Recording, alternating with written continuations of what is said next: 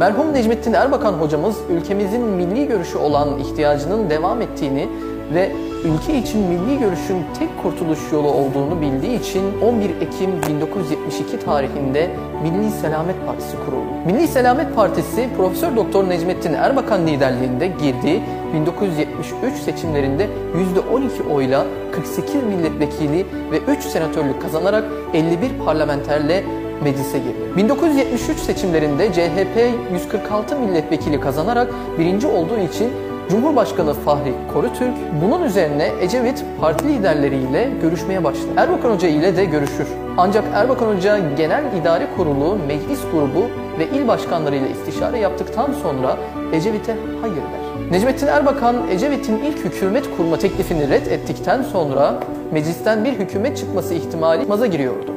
Böylece 3,5 aylık hükümet buhranı meydana çıkmış oluyor. Necmettin Erbakan sonunda Türkiye'nin hükümet buhranını aşması ve davasının faydalı olacağı düşüncesiyle Ecevit'le hükümet kurmaya razı oldu. Böylece koalisyon protokol çalışmaları, hükümet programı ve bakanlıkların taksimatı hazırlıkları başlatılmış oluyordu. Derken CHP, MSP hükümeti 26 Ocak 1974 tarihinde kuruldu ve 1 Şubat 1974'te hükümet programı Millet Meclisi'nde ve Cumhuriyet Senatosu'nda okundu. Bilahare müzakere edildi ve koalisyon hükümeti güven oyu aldı.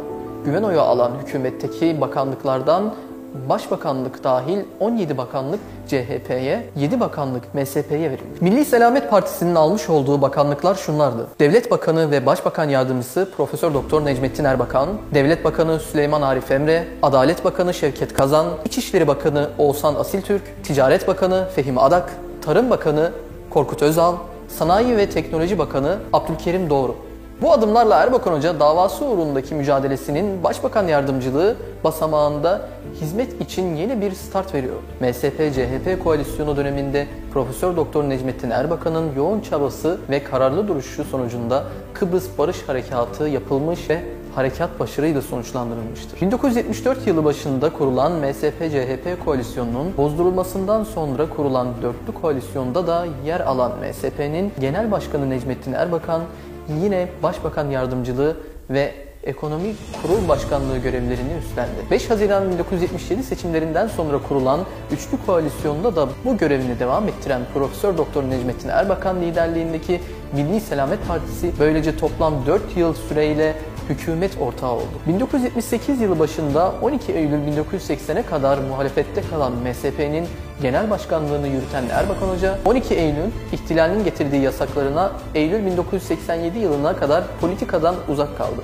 Sen bu ülkede Müslümanların varlığını kabul ettirdin. Lütfi Doğan Hoca anlatıyor. 1974 yılında Milli Selamet olarak CHP'nin koalisyon hükümetini kurmuştu. Bazı arkadaşlar ve bazı İslami gruplar sol bir parti ile hükümet kurmamızı istememişlerdi. Aslını sorarsanız ben de böyle bir hükümet kurulmasını istemiyordum. Ancak birliğimizi korumak için ses çıkarmıyordum. O zamanki hükümette başbakan yardımcısı olarak görev yapan Erbakan hocamız beni aradı ve İstanbul'da Ali Yakup Cenkçiler Hoca Efendi hastalanmış. Ziyaretine gidelim dedi. Gitmeyi kararlaştırdık. Erbakan hocamla İstanbul'a ulaşmış. Orada yanımıza Emin Sıraç hocayı da alarak Ali Yakup Cenkçiler hocanın evine gitmiştik. İçeri girdiğimizde Cenkçiler hoca bitkin bir vaziyette yatıyordu. Bizi karşısında görünce yataktan fırladı ve dedi ki Gel kardeşim Necmettin seni alnından öpeyim. Sen bu ülkede bugüne kadar hiç hesaba alınmayan Müslümanların varlığını kabul ettirdin. Bizlere ikinci Hudeybiye'yi yaşattın. Ben Erbakan Hoca'nın büyüklüğünü koalisyon hükümeti kurarak yaptığımız işin önemini orada kavradım. Diyanet İşleri Başkanlığı yaptım. Daha önce pek çok siyer kitabı okudum. Fakat yapılan çalışma ile Hudeybiye barışı arasında bağlantı kuramamış. Milli görüş bu milletin inancıdır. Eylül 1987'deki referandumda yeniden siyasi haklarını elde eden Erbakan Hoca, 19 Temmuz 1983 tarihinde kurulmuş olan Refah Partisi'nin 11 Ekim 1987 tarihinde yapılan kongresinde oy birliğiyle genel başkanlığa seçildi. Ayrıca 20 Ekim 1991 seçimlerinde Konya'dan yeniden milletvekili seçildi. 1995 genel seçimlerinde tekrar Konya'dan milletvekili seçilerek meclise girdi. Bu seçimlerde Refah Partisi %21,7 ile birinci oldu. Bunun üzerine 28 Haziran'da hükümeti kurma görevini alarak 7 Temmuz'da güven oyuyla Türkiye'nin başbakanı oldu. İlk olarak işçi, memur ve emekliye maaşlarında yüksek oranda zam yaptı. Profesör Doktor Necmettin Erbakan'ın başbakanlığı döneminde Cumhuriyet tarihinde ilk kez denk bütçe oluşturuldu. Koalisyon hükümeti sırasında halkın desteğini alan birçok önemli başarının yanında uluslararası alanda gelişmekte olan 8 ülkenin işbirliğine öncülük yaparak büyük bir gayretin bir yıl gibi kısa bir sürede D8 oluşumunu meydana getirmesi önemli bir olaydır. Erbakan Hoca'nın genel başkan olduğu Refah Partisi'nin 1998 yılı Şubat ayında kapatıldı ve 5 yıl siyasi yasaklı hale geldi. 17 Aralık 1997'de kapatılması ihtimaline karşı milli görüş çizgisindeki bir parti olarak İsmail Alptekin başkanlığında Fazilet Partisi kuruldu. Refah Partisi'nin 16 Ocak 1998'de Anayasa Mahkemesi tarafından kapatılmasından sonra bağımsız kalan 150'ye yakın milletvekili Fazilet Partisi'ne geçti. 14 Mayıs 1998'de Fazilet Partisi Kurucular Kurulu kararı ile Recai Kutan Genel Başkanlığa getirildi. Necmettin Erbakan siyasi yasaklı olduğu için Fazilet Partisi'nin içinde yer alamadı.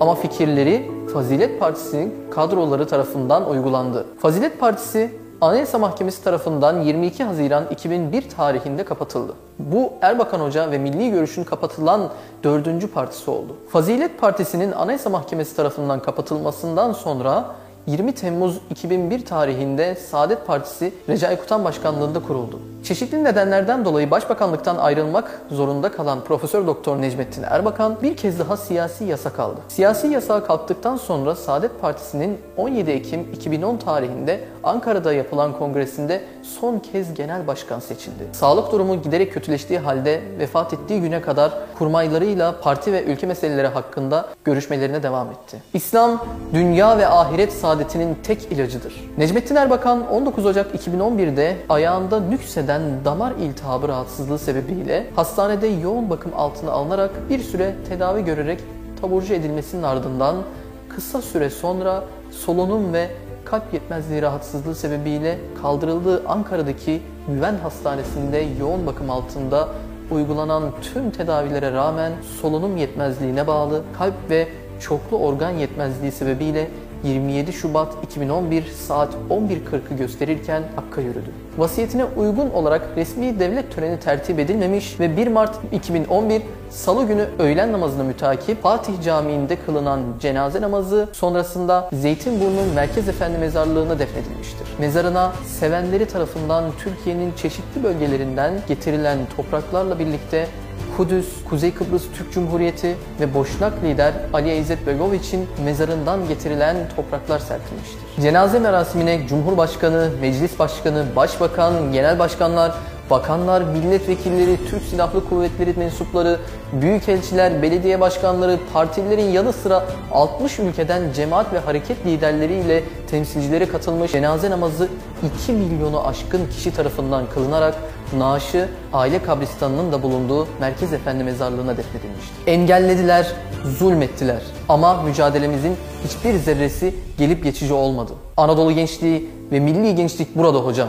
Mücadelenizin bereketi yıllardır devam ediyor ve Allah'ın izniyle devam edecek. Sizin gibi hayatı iman ve cihat bilen, en gürsada hakkın ve hakka inananların olsun diye çabalayan onlarca, yüz binlerce kardeşiniz mücadelenizi devam ettiriyor.